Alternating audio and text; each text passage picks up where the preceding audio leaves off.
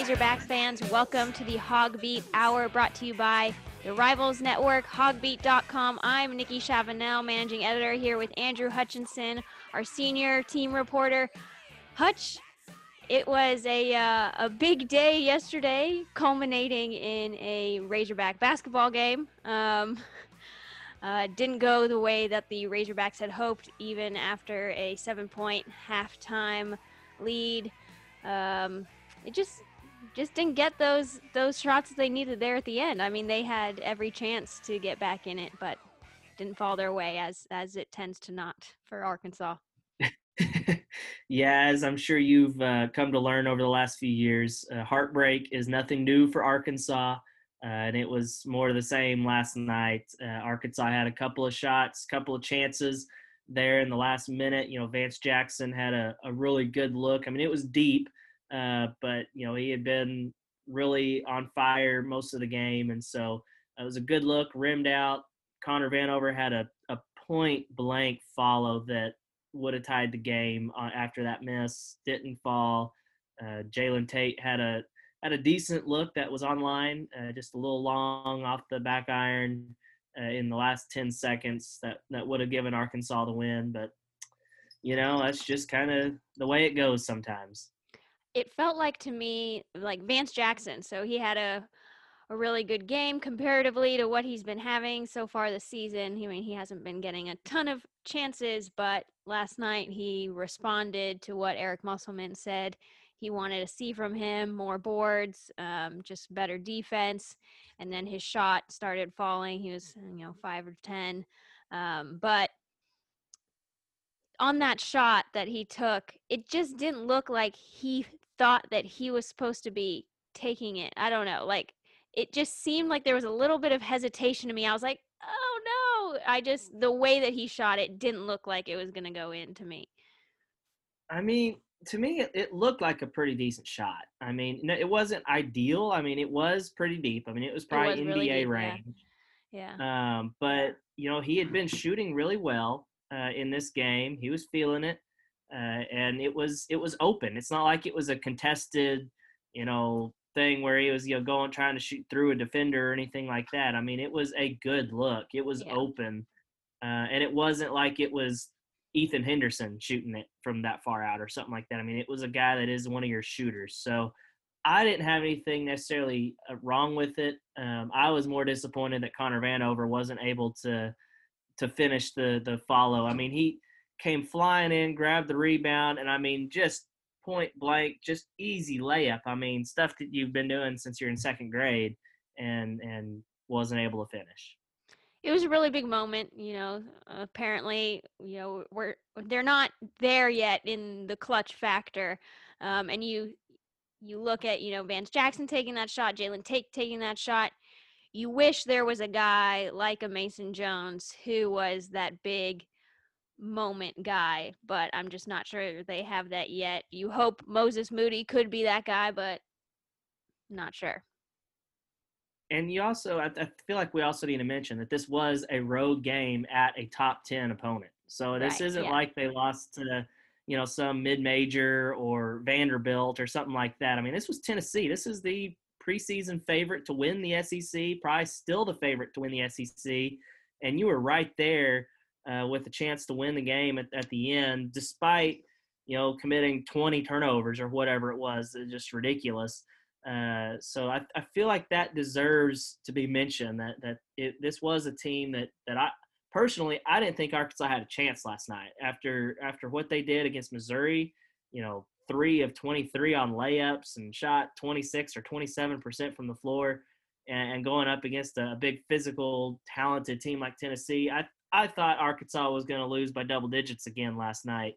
Uh, and so for them to have a chance to win was good. But as Eric Musselman said, you know, no one wants to hear about the positives. You know, you, you get on the plane to win the game. They weren't able to get that done. Yeah, too many turnovers, too many fouls. You know, however you feel about how refs call a game too many fouls and then a lot of made shots by Tennessee. But Arkansas was uh, 16 of 28 from, you know, under the basket. So that's a big improvement, obviously, and then they shot 52% and 40% from three. So uh, you like that they took the teachings from that Missouri game and got better for the Tennessee game, but you can't forget the little things. And, and Tennessee was always going to be a really tough rebounding team, uh, a, a, really tough turnover team for them. And so, so you you have to have them um, firing in in all the categories, and you need to have consistency. And so, a little bit more consistency, and, and they might you know beat Tennessee. Uh, but again, yeah, like you said, that is a a, a massive um, opponent for them to go in there and have such a good game. Jaylin Williams, true freshman, big man, he got his first start. What did you think of his performance? I know a lot of people wanted to see even more of him. Yeah, I mean he was he was okay. I mean he he did a good job of actually providing some some offense, which I wasn't fully expecting him to do.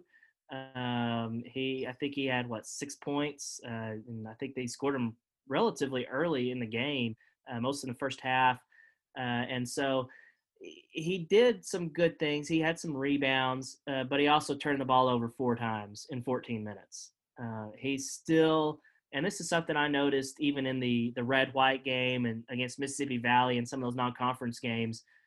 He struggles, you know, being strong with the ball. He, he loses the ball a little too easily uh, than you'd want from from a 6'10 big guy, and that that's okay. I mean, he's still a freshman. Uh, he, he still is going to get stronger. He's going to get better. He's going to improve. Not everybody can come in and be a Bobby Portis from the get go. Uh, so I, I, think that we saw some good things. Uh, I totally understand why he only played 14 minutes. You know, there were people on our message board asking, you know, did he get hurt? Why did he not play much in the second half? Well, one, he turned the ball over four times in 14 minutes, which for a big guy that's not handling the ball all the time, that that's a lot. And then also Vance Jackson played so well and probably took a lot of those minutes in the second half. Uh, so I think it was a mixture of things. But again, first start as a true freshman on the road at a top 10 opponent, you know, that's a big physical team like Tennessee. I thought he did okay, uh, showed some positive signs, but uh, plenty of room for improvement. Um, you mentioned, yeah, Jaylin Williams. He's he's got a long time to improve. And when you look at Connor Vanover, so does he. And you wish that he was finishing better, but he is also playing better than he did when you know he was a freshman at Cal and so you expect him to continue to grow as the season goes on unfortunate that Arkansas has these really tough games but it's the SEC, so any any night it's going to be tough games. But he's going to continue to grow as well. One one player, obviously, there's concern about right now from a lot of different areas. Desi Sills, once again, not contributing much to the stat sheet um, in terms of positive stats. Uh, what did Musselman have to say about that after the game? You know, uh, someone actually asked him directly, you know, what, what do you think is contributing to Desi's struggles these last couple of games? And, and Musselman, being kind of the the players coach he is, he said, you know, I, I really don't like answering questions like that about players because you know it's an individual thing. You know, I'd rather him answer that and you know tell you what he thinks is going on. Uh, but he did say that Desi is kind of a streaky player. There were times last year where you know he'd go two, three, four games in a row and not really do much, and then he'd have two, three, four games in a row where he looked awesome, and and, and I think we're seeing a little bit about a little bit of that. You know, he had a really good stretch there, capped by the 23, you know, career high 23 points at Auburn uh, in the SEC opener, and then he had uh, six points. He was like what one of ten from the floor, or something like that against Missouri. And then last night it was weird. He he just kind of like he disappeared. I mean, he only took one shot the entire game. He only played 18 minutes, and you know, had a had a couple of rebounds, but really didn't do much. I mean, he had some uncharacteristic turnovers that just didn't look like him. Very weird. Uh, but I, again, he's a streaky player, and, and you know, I don't know if it'll be the next game against Georgia or you know next week. Uh, but I, I, expect him to get it going again, and you know, have a uh, have a run of you know three or four really good games in a row. It's been about a week and a half since Justin Smith had his ankle surgery. So we're still at least a week and a half, if not several more weeks away from him coming back. So it's great to see Vance Jackson break out a little bit. He sounded I mean, I didn't actually listen to it. I read his words. Um, he sounded like he has a lot of confidence in himself, like just as a player, and he needed to be able to go out and have a night like this to rebuild, um, you know, the the staff's confidence in him. Uh, but they are going to need Desi Sills to snap out of it really quickly um, and just find more contributions in terms of um, scoring. Uh, but I don't know. Georgia coming up. They they uh, lost by two points to LSU last night, I believe. So they're seven and two. overtime. Oh, did they? Oh, wow. Yeah. so yeah, a, another another good game. game. Uh, I think that one is at two thirty on Saturday. SEC Network. Are you going to go to that one? Yes, I will be at Bud Walton Arena for this game. I'm I'm really looking forward to it. You know, it, has been a kind of a weird year. I haven't been able to make it out to as many games, and I don't know if it's you know a mixture of like a pandemic and having a one year old, and it's just it's just a weird year. It's just nice to like stay home. I know like we are home so often, but when you can watch it on TV and you can still like take care of stuff at home, it's it's so convenient. Oh. I'm sure Holly screaming in your ear last night was not. the last 10 minutes of the game, she was screaming bloody murder. It she knew was what was going to happen, Hutch. Awful. Yeah, she she's she may only be 13 months old or whatever, but she uh, she knows the way of the Razorbacks. That was a turn that off scream. I don't want to see this. Oh man. You know, Eric Musselman in these post game press conferences, he usually wears his emotions on his sleeve. So how did how did his vibe seem after that loss compared to last last game? You know, I, I actually noticed this that he he seemed a lot more upbeat than he usually is after a loss. Now, don't don't get me wrong, he wasn't excited or happy or treating it like a moral victory. That that's not Eric Musselman's nature. Uh, but sometimes after losses, like you know he was Saturday after Missouri, and there were a couple of games last year. There's sometimes where he just he can't even like that like even form words after games because he's so frustrated or upset. Uh, but that wasn't the case after the the Tennessee game. I mean, he was able to to point out some positives and, and say, hey, we did this, this, this, and that better than than what we did in the previous game, and we've shown improvement. So that gave me personally a lot of confidence, you know, moving forward with this team that that he saw a lot of stuff that he liked. And I mean, if he likes it, then then it's probably pretty good because the guy knows basketball inside and out a lot better than me, you, or probably anyone listening to this uh, this podcast. He's such a uh, like a meticulous like like data and stats guy, and like I feel like he knows his team really well, even if he's not always going to say exactly what he thinks about how good the team is. He knows that that was a game they were probably supposed to lose, like in the grand scheme of this schedule. So to him, having a five point game with a chance to win at the end, like you come away with that pretty happy. And I'm not, you know, calculating it myself, but I assume it, it has a decent impact on their net even just playing them? Is yeah, that what he was saying? I, I I checked and they they did fall, but they only fell four spots. They they were 25 into the game and they fell to 29 uh, after the loss. So really didn't hurt them. I think they actually went up in KenPom's rankings uh, a few spots. So that just kind of shows you when it's a team like that on the road. Uh, you know, no one likes to talk about quality losses or whatever, but it wasn't devastating. And the fact that they open conference play with the win at Auburn. I mean, there was a reason Eric Musselman was so fired up and excited after that game because he knew that two top 15 opponents coming up with Missouri and Tennessee, there was a very good chance they lost both of them. And one in SEC play sounds a whole heck of a lot better than 0 and 3. If you have Justin Smith in these games, I think things are a lot different. But there's no there's no crying over spilt milk, you know. Just gotta hustle through it. Um, again, Georgia on Saturday, 2:30 on SEC Network. We will have live coverage on hawgbeat.com. Uh, we want to offer you guys all 30 days free. Um, we want you guys to come check out the message board, our content, uh, and I'm not. I'm actually not allowed to say this, so I will wait until when is it? January 11th. Um, but you you're gonna want to be on HawgBeat. It's a it's a quality site.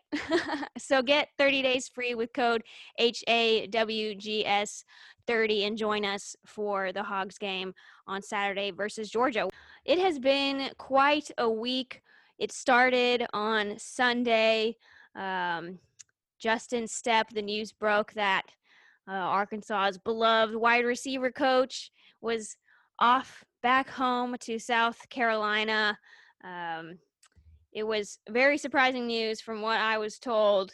Um, he essentially was like, No, I'm not interested a couple times. And then, final shot, you know, he had to really consider it. And it just kind of uh, worked out for him. I mean, from what I understand, he grew up literally 30 minutes from the campus of South Carolina. And, you know, he went to games as a kid.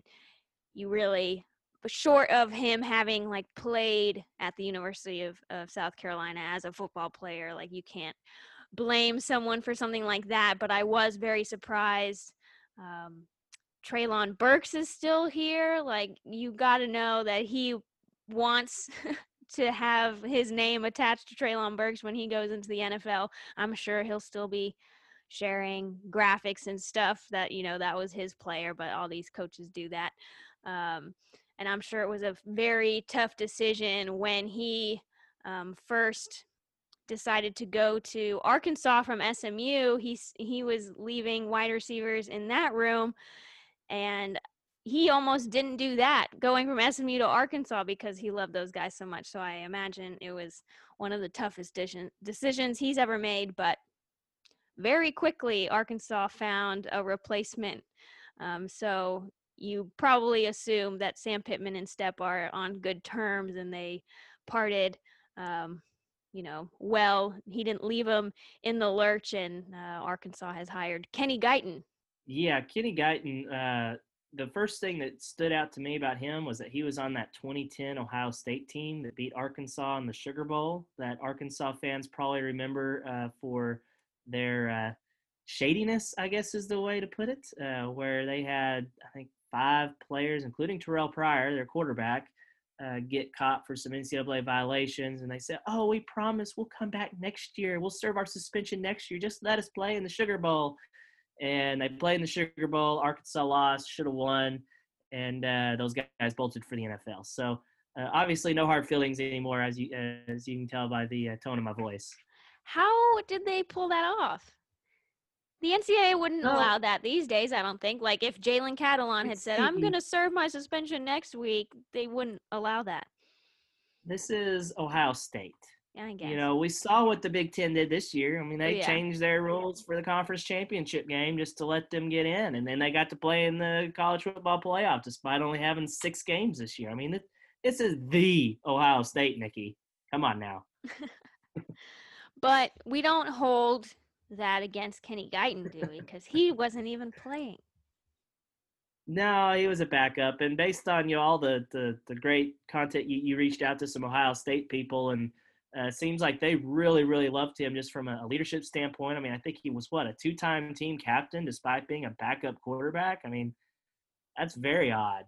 Yeah, that would be like Jack Lindsey being a, a team captain, which I'm sure he's a, a, great guy and a nice leader, but it just doesn't make sense to have someone who isn't even going to be on the field like walk out for the coin toss. Very, very strange. But um, you know, these days some teams roll out like eight, eight team captains. I'm glad yeah. Arkansas doesn't do that. Maybe Sam Pittman exactly. will adopt it. I hope he doesn't. But um, so yeah. Uh, but before we, you know, break down how good of a hire it was and everything, let's look at the impact that Justin Stepp had here. Um, came in from SMU. um, brought Mike Woods, who is committed to SMU, who has obviously contributed each year that he has been here. Um, the next recruiting class, he brought in Treylon Burks, Trey Knox, TQ Jackson, and um, Shamar Nash. Shamar Nash, we just found out, is now headed to Memphis. TQ Jackson is already down uh, back in Texas at SMU.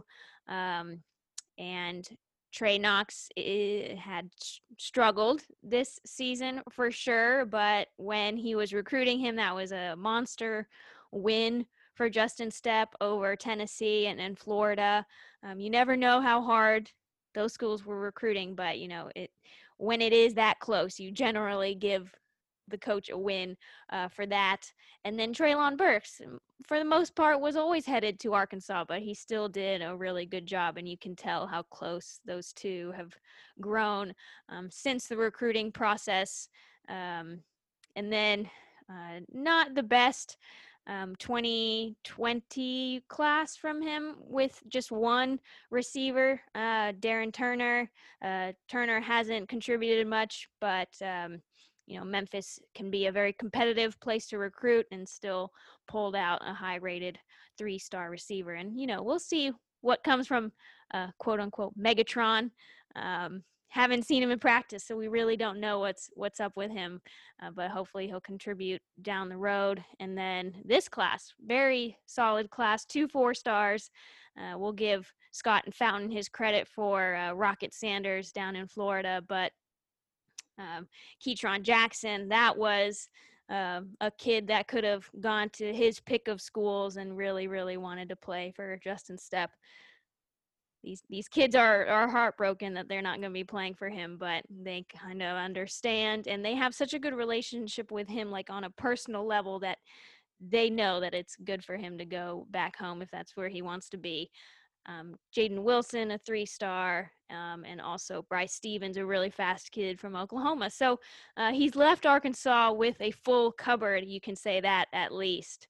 Um, I don't think Arkansas fans are going to have ill will towards him in the future. Exactly. I don't even know if you mentioned Jaquayln Crawford, the Oklahoma I didn't. transfer. He's a, he is a former four-star recruit. So uh, hopefully we'll get a look at him this next year. And uh, but you're right. I mean, he he did bring in some really really talented recruits. Now not all of them pan out, but they never do. I mean, Alabama brings in a bunch of four stars who never pan out. Uh, you just always hear about the guys that do pan out because you you hit all at of a higher them are rate. four stars. exactly, and so uh, when you bring in such you know so many such a high volume of high quality recruits like Justin Stepp did, you're gonna get a Treylon Burks. Uh, you're gonna get a Mike Woods, which credit to him for finding Mike Woods. I mean, he was I think a 5.6 three star, so not even a 5.7, and was going to SMU. I mean, could you imagine that guy playing in the American? I mean, he would have been uh, pretty he good. Was, he was awesome this year, and I, am really looking forward to seeing what he can do next year. Uh, so really, really credit to Justin Stepp, and, and, I think he also deserves some credit for developing a guy like De'Vion Warren. I mean, uh, he was a guy that really was not used as a receiver his first three years at Arkansas, which you know included a couple of years under Stepp, but then this year. Uh, when when Treylon Burks went down, he stepped up in a big, big way and, and was a, a, really big contributor and probably would have had a you know better numbers had he not torn his ACL in the Florida game. So uh, I, I I was really high on Justin Stepp. You never know exactly how much a position coach really contributed to a team, uh, but if if any of them did, I think Justin Stepp deserves a lot of credit. Yeah, um, obviously the 2018 season, he had receivers that I think because of just the general culture of the Bielema team at the end there, just weren't bought in. Michael Petway, um, Jonathan Nance. Nance obviously went on and did some big things. I I think Petway did well at Iowa State, maybe even. I think that's where he was. Yeah, um, but you know, he's a young coach, and sometimes it's hard for young coaches to um, work with difficult personalities you know assert assert your um, authority over these guys but Kenny Guiton also very young he he is going to have a room um, that I think does things the right way, which is um, a little legacy that Justin Stepp is leaving here. Yeah, I think so as well. And I mean, it also probably didn't help that the head coach at the time was Chad Morris. I don't think anyone's going to accuse him of creating a, a, great culture either. So, uh, you know, I, I, I, give Justin Stepp a lot of credit for for sticking with it and, and being able to kind of maintain that culture, you know, despite all of the the turmoil of the the two years previous. Uh, so I think I mean there, there's a reason Sam Pittman decided to keep him on staff, and I think that was uh, really telling. Um, so they went with Guiton, who again, um, so he he started his career backup quarterback at Ohio State. He gets invited to mm, practice or something by an NFL team, doesn't work out, goes to Arena Football League. You got to know the guy loves football if you're going to go play arena football. Um, then at the national championship game, um, he runs into Tom Herman, and Tom Herman has just been hired as the head coach um, at the University of Houston. And Tom's like, hey, Houston native Kenny Guiton, are you going to hit me up about a job? And Kenny Guiton's like, uh, yeah, man, I will. And so he brings him in as a grad assistant. Um, and then from what I hear, my Houston source was close to the program uh, when he was a grad assistant, not so much later in his career when he was a, um, a wide receivers coach at Houston. And he said when he was a GA, everybody loved him, uh, recruits related to him, all the good stuff uh, that you like to hear. So he couldn't tell me much about him as a coach at Houston, but um, good things still. Um, so he was the GA. Tom Herman gets hired after you know a lot of success at Houston, uh, he gets hired at Texas, and Guiton joins him as a quality uh, control coach. So a le- level up very quickly from GA to QC, and then Major Applewhite, coincidentally, um, parts ways with his wide receiver coach, who Tom Herman didn't take up to Texas with him. Um, and so Applewhite's like, hey, I remember Kenny Guiton. I'm going to go hire him away from Tom Herman and give him his first wide receivers job at like 25 years old, something like that. So a really young, quick move up the ranks. He does well at Houston. Um, and then he goes to uh, the next stop, I think, was Louisiana Tech. And then he goes to Colorado State. And from what I understand, Louisiana Tech, I got someone uh, from our Louisiana Tech site, Ben Carlisle. He said Guiton was great. Uh, the recruits loved him. The players related to him. Um, from what I understand, the players did pretty well. I think um, Skip Holtz has a decent offense down there at Louisiana Tech. Um, and, you know, he recruited regionally in that area, which is going to be good for Arkansas because they recruit Louisiana. Um, and then they were only really expecting him to hold on for one season because he is really seen as a, a, young coach on the rise, and not a lot of people got to see what he did with the wide receivers at Colorado State this year because it was only four games, I think. But uh, that was enough for Kendall Briles to be like, "Hey, come replace Justin Stepp," and uh, he's making I think 100k less than and then Stepp and uh, is just you know a, a, new face for the program and I haven't gotten any uh, recruit reactions to the hire because they don't really know who he is at this point. Um, but uh, he's going to start reaching out to these guys soon and get a move on because there's a lot of wide receiver offers to get in touch with and kind of see where they're at. And another thing that I think is is worth mentioning about his kind of rise through the ranks is that you know when he was at Houston in 2018, uh, the offensive coordinator was Kendall Briles, and so Kendall knows kind of what you know Kenny Guiton's all about. You know what what he does, and and to me this is very similar to the Sam Carter hire as the defensive backs coach because Sam Carter was a guy you know young, former player, played recently uh, and worked under Barry Odom at Missouri. And Sam Pittman gave Barry like, "Hey, who do you think we should bring?" And and Barry was like, "Hey, I like this Sam Carter guy." And lo and behold, Uh, I was a little skeptical of the hire when it first happened, uh, but he has been pretty solid. You know, the secondary at Arkansas made some big strides this year, and I think Sam Carter has started kind of getting some uh, hype across the country and you know coaching circles. Uh, so I, I, feel like this Kenny Guiton hire might be very similar to that in that uh, Sam Pittman said, "Hey Kendal, who do you like? Who do you think would be good?" And he said, "Hey, this guy's a, a young up and comer through the ranks, and bring him in, and let's see what kind of impact he can make on the wide receivers." the drama did not stop there. I was naive. I really thought this this coaching cycle would be like pre-chill. And it has been, honestly. There was like one really hairy day, but so far so good. Did you did you expect this? You know, I, I didn't really think about it, but whenever it was kind of unfolding, I said, you know what, this this kind of makes sense considering all the success Arkansas had, you know, pretty quickly yeah, you don't think a three and seven year is very successful, but considering where Arkansas was and what it did this year, I think that caught a lot of people's attention. And I think whenever you have success like that, other schools are going to come calling and, and want to pluck away your coaches. I was just kind of watching, you know, firings and hirings at other schools and just kind of sitting back like, haha. And then I was like, oh man, they're going to need replacements.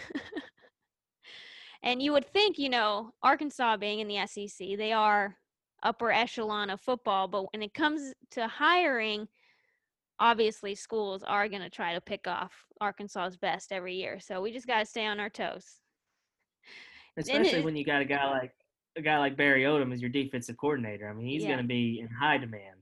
But it's kind of cra- like we're we're still waiting on some contract numbers to come back. We expect Barry Odom got a raise. I I figure that's how they hold on to someone like that. But Sam Carter was just mentioned because you know he's so close to Barry Odom, and he probably got a raise too. It's kind of crazy, like how easy it is. You get you get mentioned by the media, and here's another hundred thousand dollars. I mean, it's it's probably a little bit more complicated. That you probably have to actually you know go to Hunter Yurachek and say, hey, Texas is knocking on my door offering me X what can you do? And you know, like that's you have to at least like, interview hey, well, probably. Yeah, I mean, yeah, you, you got to have some some sort of evidence. At least a, a good athletic director isn't just going to hand out raises willy nilly. Um, but you know, and, and, for a guy like Sam Carter, I mean, he was only making, you know, I say only, uh, only making two hundred twenty five thousand dollars a year. Yeah. And so that that's on the low end. So uh, I, I I would expect him to get a nice little pay bump, maybe up to three hundred thousand. You know, kind of the level of, of Kenny Guiton.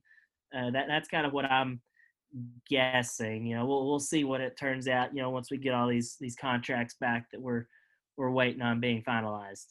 So Odom was named in the LSU defensive coordinator search for Bo Pelini, and then on uh, Monday morning, uh, CBS reported that uh, Will Muschamp had had passed on uh, the the Texas defensive coordinator job. You know, who knows how that went down, but uh, then Barry Odom was a top candidate.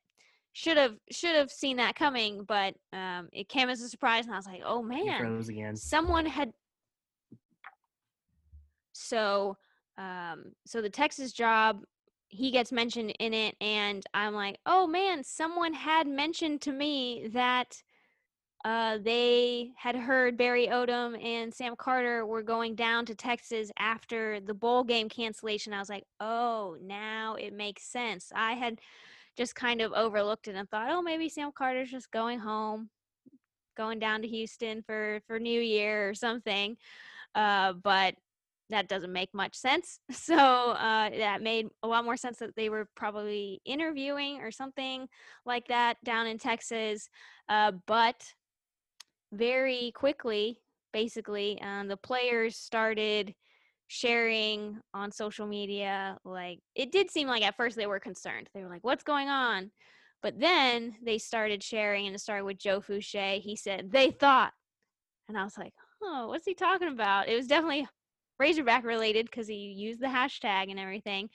Uh, and then he retweeted a tweet of his from December when all the seniors were announcing that they were coming back that said like, "Oh, everyone's coming back this year." And so I was like, wow, that's really coincidental.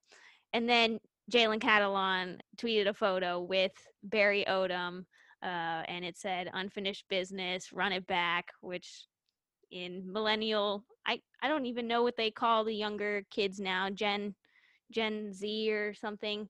In Gen Z terms, that means let's do it again. so uh, they're running it back. Um, and we are just waiting for new contract details if there are any on Barry Odom. So that pretty much put that to rest. And then the I would final. Assume there's gonna, I would assume there's going to be a raise because yeah. Hunter Yurachek, you know, tweeted out something along the lines of, "Hey Sam, uh, Sam Pittman, did we get some good news on Barry Odom today?" Yeah. And yeah, that Sam was the final one. If no one had an idea at that point, once Hunter Yurachek tweeted about it, it was pretty a fish. and if there's ever going to be, you know, a way to make it official, it would be, hey, we just gave this guy a lot more money. yeah, exactly. And it's not like even if you were offered a raise, it's not like if a head coaching job came open today that Barry Odom was right for, he couldn't still go. We just saw, and I'm pretty sure it's legit that like Mike Bobo, who was hired um, over at South Carolina, is now going to Auburn or something. So it's it's not official until it's official, and even when it is, things can still change. Um, but Barry Odom is in. Uh, Sam Carter seems to be in, um, but the last one that people were worried about on Monday was uh, Jamil Walker, the head of strength and conditioning who, uh, you know, casual fans may not pay a whole lot of attention to who the head of strength and conditioning is, but he was a very good one. He was from Georgia, obviously a great program that knows how to get their guys in good shape um, and ready to play. So having him was huge. And Sam Pittman had given him his first like head job. He was the assistant director at Georgia, so he was given uh, the the control over his whole department.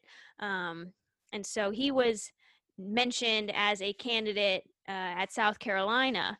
And here we go again. Everyone's like, "Oh, Gamecocks twice?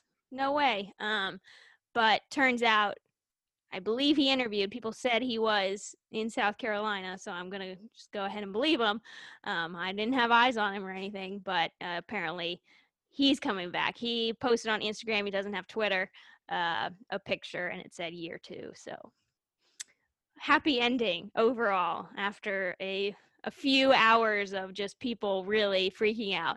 And I'm gotta admit, like, I was a little worried that Sam Pittman wasn't going to be able to hang on when a school like Texas comes calling for your defensive coordinator. But we don't know everything that's involved in these discussions. We don't know uh, how far into the process they were with Barry Odom. Was it just him on a list with many others? Who knows? But we never know how these things go and it's always like a narrative that we create. He was probably minutes from signing and sam pittman called him. Um, we'll talk to sam soon hopefully. I believe they're back in the office next week so maybe we'll get to hear how all these things went down. Yeah i think it'll be interesting to hear because i mean i had also i had heard from somebody that, that barry odom was one of lsu's top three candidates and so he seemed to be a, a legitimate you know candidate there and he was pursued by some other SEC schools last year uh, before he ever coached a game uh, at Arkansas, and that's why he got he ended up getting a hundred thousand dollar raise last offseason. Uh, schools are going to pursue a guy like that uh, just because he does have a proven track record of success and had a had a pretty decent year one at Arkansas. So uh, I think you know ultimately it kind of boils down, you know, money aside. Obviously, you can't really completely disregard it, but that's just completely disregard the money. If you're Barry Odom, you're saying, okay, do I want to go to a place like Texas where if I have a bad year, they're going to fire me immediately. Everyone's going to hate me and it's going to suck and it's just awful.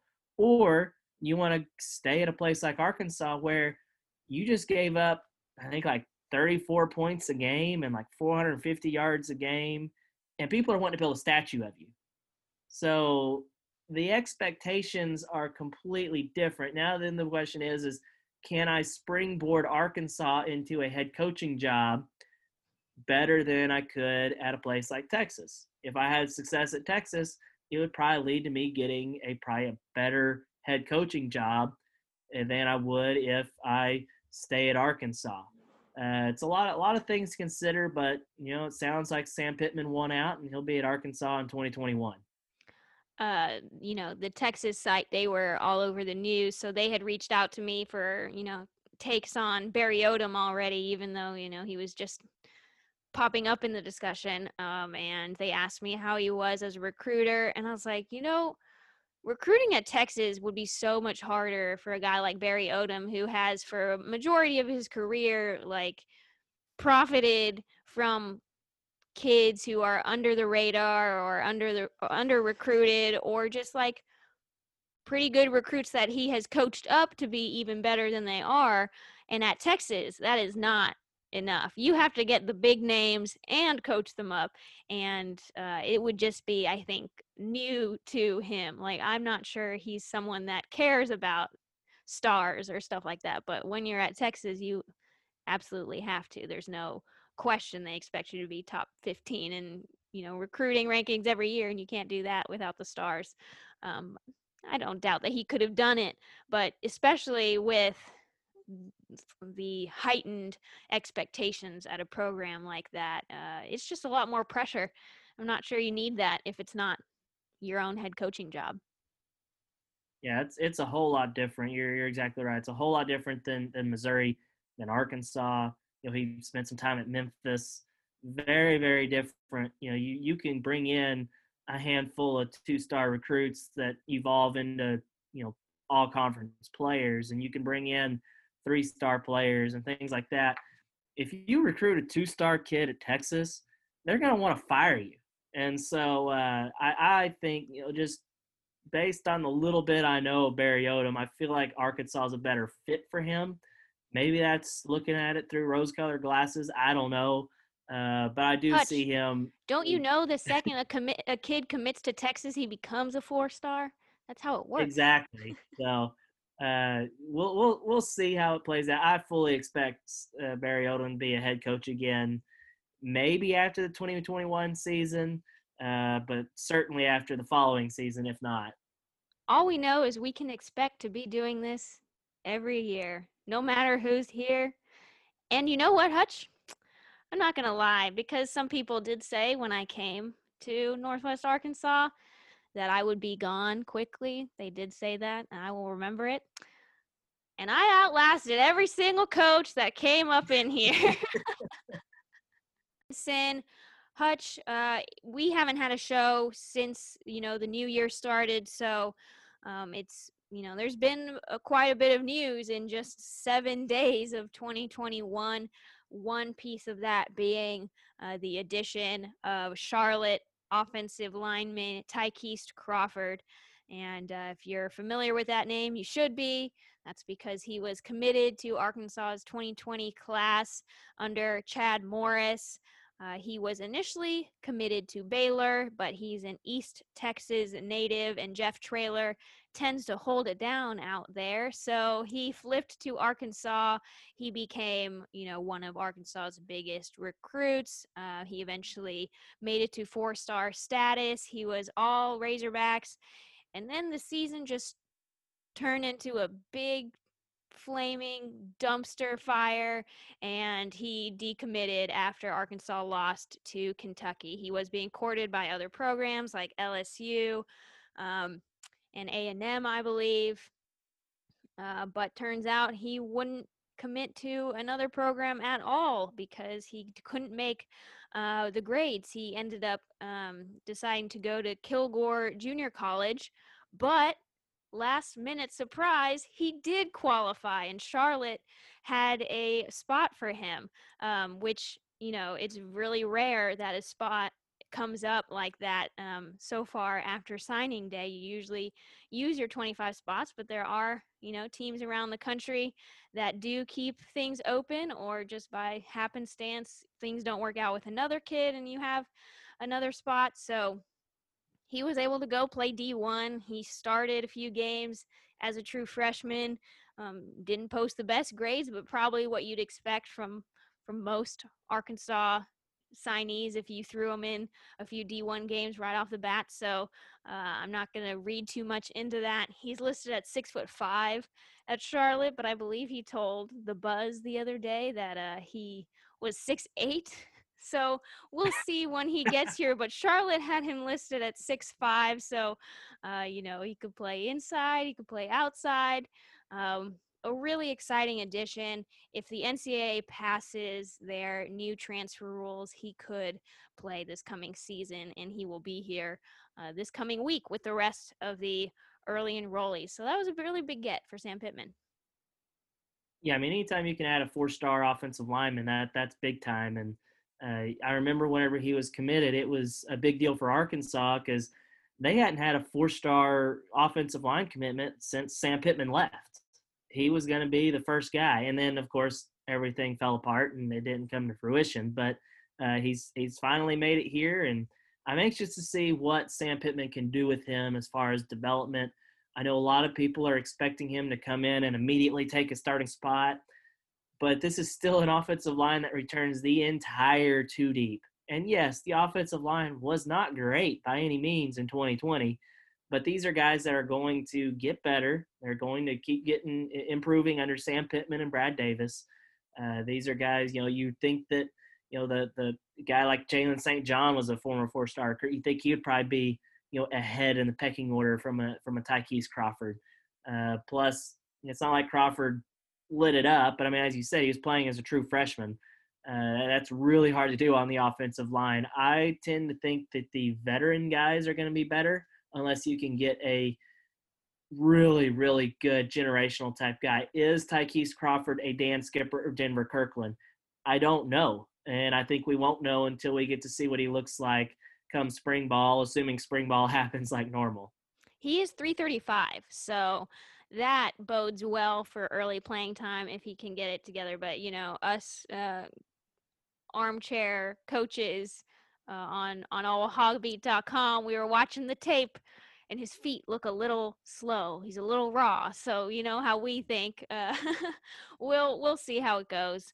Um, but a really nice addition and one that they were able to make because Ty Clary and Myron Cunningham come back. If they don't come back, you're looking for someone who can come in and play right away. But with them in, you can bring in developmental type players. Um, so really good for them. But they're still looking for defensive linemen and there's a lot of good options i'm not going to throw out names because they probably do contact similar to what eric musselman does they probably do contact a lot of these guys see what's up see if they're interested in the program but one thing i really loved about crawford it was pretty much immediate uh, you could tell, you know, he was already interacting with the fan base again.